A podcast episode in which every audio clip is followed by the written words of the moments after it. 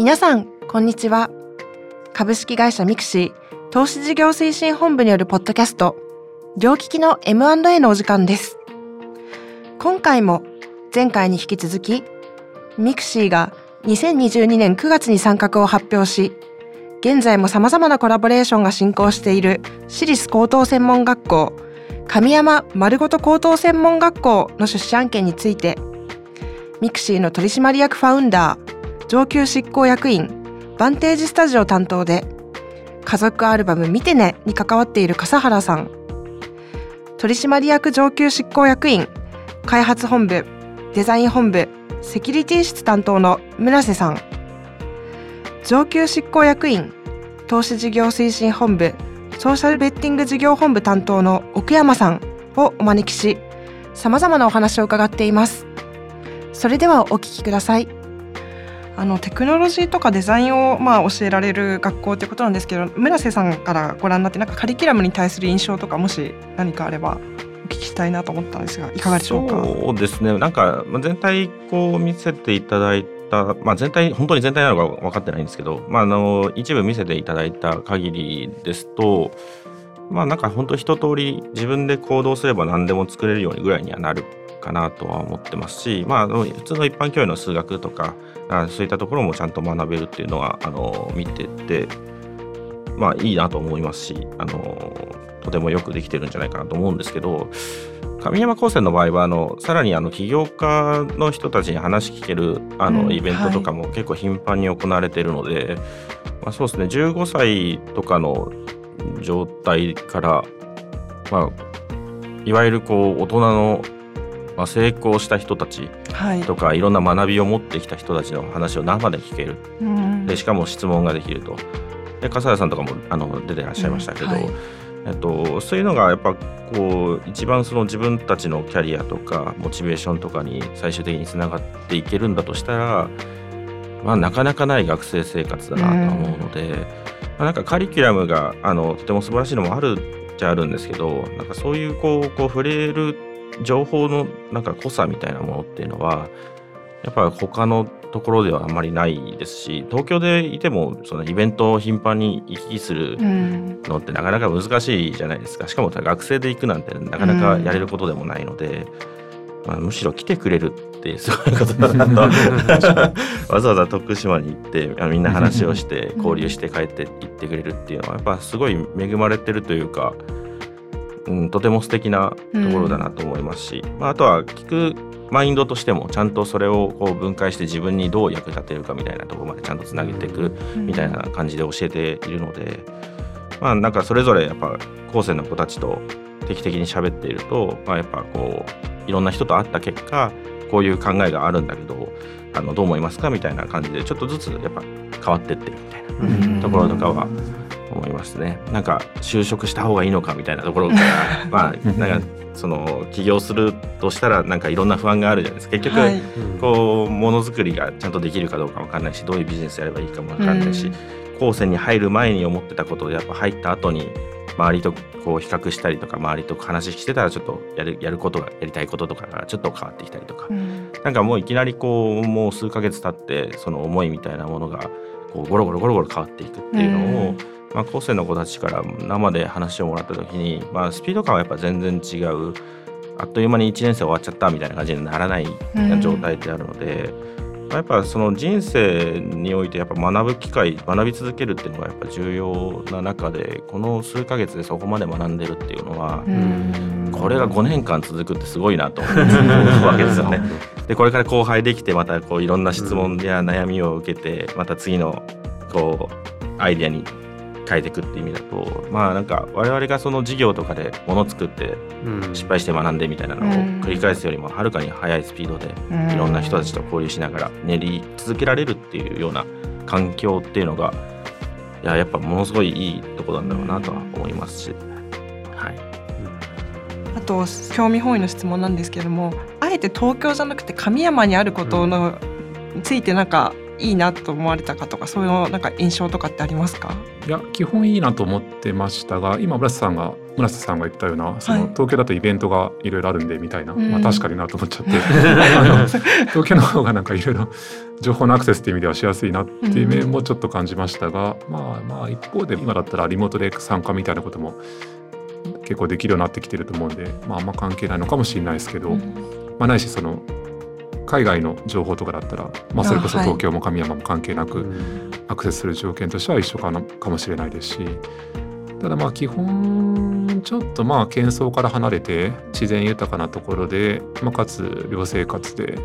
離れてる良さっていうのもあるなっていうのはもともと感じてはいましたがはい。なるほど。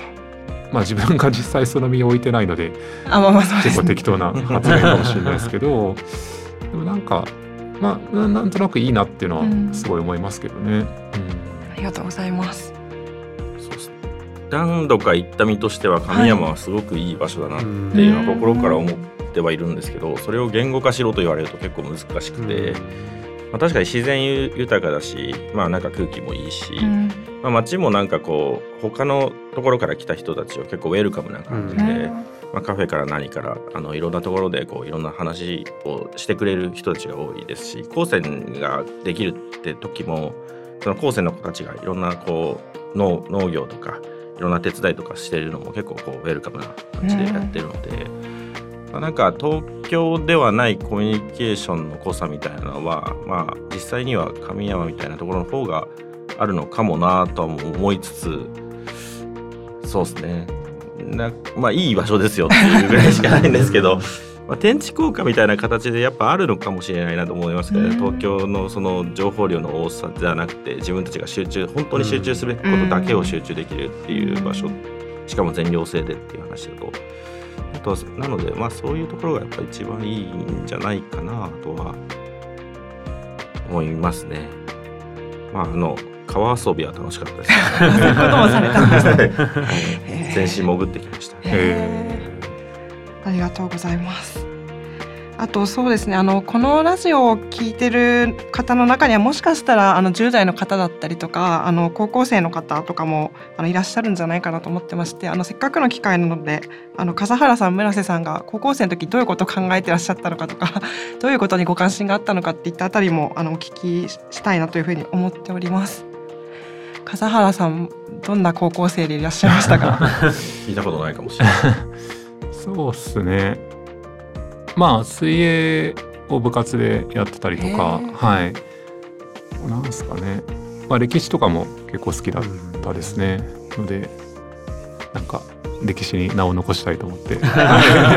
どうすれば名前が残るか考えながら、はい、やってましたけど。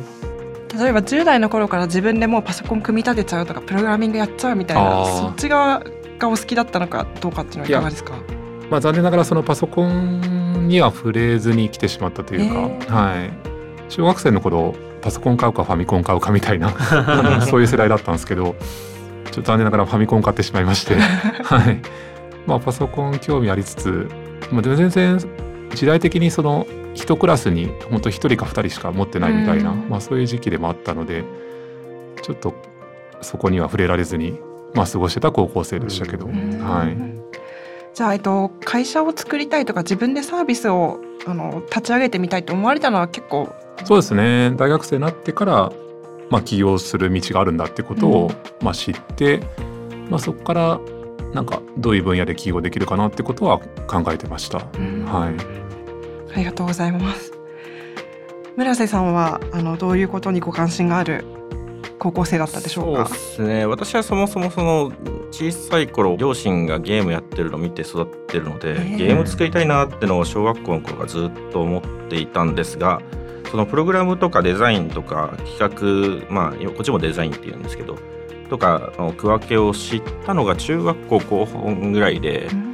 うん、でどうやら高校に入ってプログラムが学べるところがあるらしいぞっていうのでなんか近く近くかつなんか行きやすそうな高校を何個かピックアップしてそこを受験して入ったんですけど、入ったらコボルだったんでちょっと銀行系のプログラムで ちょっとなんかもう調査不足だし なんかいろいろズタボロだったなと思いながらもまあなんかでも高校生の時結局そのパソコン1台支給されてましたしまあなんかバリバリこういろんな知識をつけるという意味ではワードとかエクセルとかなんかジムの、まあ、商業高校だったんでそういうこともやってたりとか。なんかそういうのは割となんか楽しくやれたなとは思ってましたと。で家とかだとまあパソコン使ってもうインターネットもあったので、うん、なんかこう MMORPG とかで、うん、えー、ゲームやりながら人と喋ってそこで出会った人がなんかゲームの専門学校ですとかなんかゲーム会社の大手のゲーム会社の方ですとか、うん、いろんな人に出会えたんでそこでこうドット絵の描き方とかプログラムのゲームプログラムのやり方とかこんな本読めなさいみたいなのをずっとネットで教えてもらってて。でそれでずっととやってたら、まあ、プログラム楽しいみたいな感じになったんで高校生はそうですね。ゲームとバイトと恋愛と キーボードに打ち込んだ日々ではございましたね。はい。キーボードってパソコンのキーボード。ですね。はい、なるほど。じゃあ結構ゲームに影響されたというかゲームによっていろんな機会が生まれたそうですね、うん、あの本当にインターネット上の知らない人だったけど最終的にはすごく仲が深い友達になって、うんでそれこの人たちがみんなそれぞれこう SE の方とかもいたんでなんか本当に仕事の仕方とか教えてもらったのは高校生のゲーム上でしたね。なるほど。あとなんかご両親がゲームやってらっしゃるっていうのもなんか珍しい。私の家なんか逆にゲーム禁止されてたような感じだったね いいですねって思います、うちはもうファミコンのカセットがいっぱいあったし、あとは父親がパソコンもあの結構古くから取り入れてたんでなんかこのぐらいのこのぐらいのって全然伝わないんですけど大きめのフロッピーディスクがチャンガチャンみたいな時代の頃のパソコンをみんなから育てたんでなんか電子機器とかゲームとかにはもう結構身近だったりしますね。なるほどありがとうございます。あとは神山高専の学生さんとあとミクシートで今後どういう取り組みをもっともっとやっていきたいかっていうようなあのやりたいことみたいなものがあればお聞きできればと思っております。笠原さんいかがでしょうか、まあ、まあまだ正直まだ分かんないところもあるなと思っていてまああのー、まあ自然な形で、まあ、自然な範囲でなんか自分たちとしてやりたいこととか、うん、まああとその神山高専だったり、まあ、奨学生の方ですかね。もうミクシー奨学生の方もいると思うんですけど、まあ、彼らもやりたいことをまあ自然とやっていけばいいのかなと思っていて、はい。まあ、なんかこちらから何か教えてあげようとか、なんか影響を与えようっていうわけでもない気がしていて、まあ、彼らとしてまあ我々もいいように使ってもらうというか、まあ、刺激の一つとして活用してもらえればいいんじゃなかろうかと思ってるんですけど、はい、ありがとうございます。さあ、えっと、村瀬さんはいかがでしょうか？そうですね。私も一緒で、結局その小学生になったからこれを学びなさい、あれやりなさい、これやりなさいっていうのは、はい、結局こう起業家育成とか、まあそういったところの文脈で言うと自分たちがやることに対して洗脳しちゃう感じがしちゃうので、まあ基本はやっぱ自分がやろうっていう行動力で入ってきてるんだから自分たちでこうものを作りまくって失敗しまくってっていうところをあのどんどんやってってもらえればなと思ってはいるんですけど、まあ、ただ本当にこう弊社をどんどん使ってってもらうっていう意味では、まあ、あのエンジニアもいますしデザイナーもいるんでなんか悩んだり、うん、どうしたらいいか分かんない時にどんどん質問してし合える感じになってればいいかなと思いますとどちらかというとなんかこううちの会社の社員が全員こうなんだろう嫉妬するぐらいのことをいっぱいやってってもらって、うん、なんかこう社員の人たちがその子たちを見てこう刺激を受けて、自分たちもまた新しいことを学んで新しいものを作って、やっぱこうなんだろう口先だけじゃなくて手を動かしてもの作んなきゃみたいな焦りとか、この子たちやっぱすごいなっていうのでこう心がこうもう一回ワイルドな方向にみんな向いていくような刺激を彼彼女らがちょっと見せてくれてたりするとなんかうちの会社としては全体の公式があるんで嬉しいなと思いますね。それはすごいですよね。うん、はい、ありがとうございます。そうですね。あの村さんあのお子様が生まれるというお話ありましたけど 子供を入れたくなるのかっていうところで言うと親目線で見た時はどうですか？そうですね。入れ選択肢としては入れたいですね普通に。あのぜひ入れられるんだったら入ってほしいですが、まあ、子供の選択もあるので そら親の要望をぎゅうぎゅうに押し付けてもなと思いながらも、ただでもやっぱこう旗から見てやっぱ羨ましいと思える学校だなと思うので、うん、なんか何か引っかかってそこに行きたいって自ら言ってもらえるぐらいのインプットはしたことが ぐらいだと思いますと。まあ本当に生まれたばっかでしかもそれが入学まで十何年とか考えると、まあ、世の中どう変わってるかっていうのが、まあ、まだまだ見えないなと思いますし、うん、その頃のビジネスとかもだいぶ変わってるでしょうし、うん、この AI とかいろんな中で、まあ、それでもずっとカリキュラムも含めて変わり続けそうな高専だから、うん、なんかすごくそういう意味でも、まあ、入れる入ってほしいなと心から思えるかもなと思いますね。なんか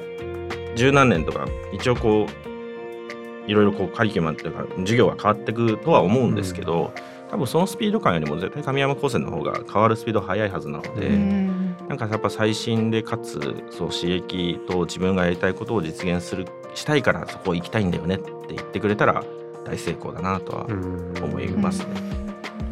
うん相手がなんか海外行くか神山行くかぐらいの感じで考えていただけるとすごい あの理想なんですけど。はい。笠原さんはどうですか？あいや。パパとしての。まあ全然そう。まあ結構村瀬さんと似てますけどあの入ってくれれば嬉しいですよね、うん、あのすごく嬉しいですと。でただまあ子供をコントロールするのができないので あの全く言うことを聞かない子たちなのであのまあ、子供が本当にその気になるかどうかみたいなあの話かなと思ってますけどまあでもなんかうんいやとはいえなんか入っていく姿も想像できるなって気もしてますし、うん、あもちろん入れるかって問題もあるんですけど はいあの入ってくれたら嬉しいな。であの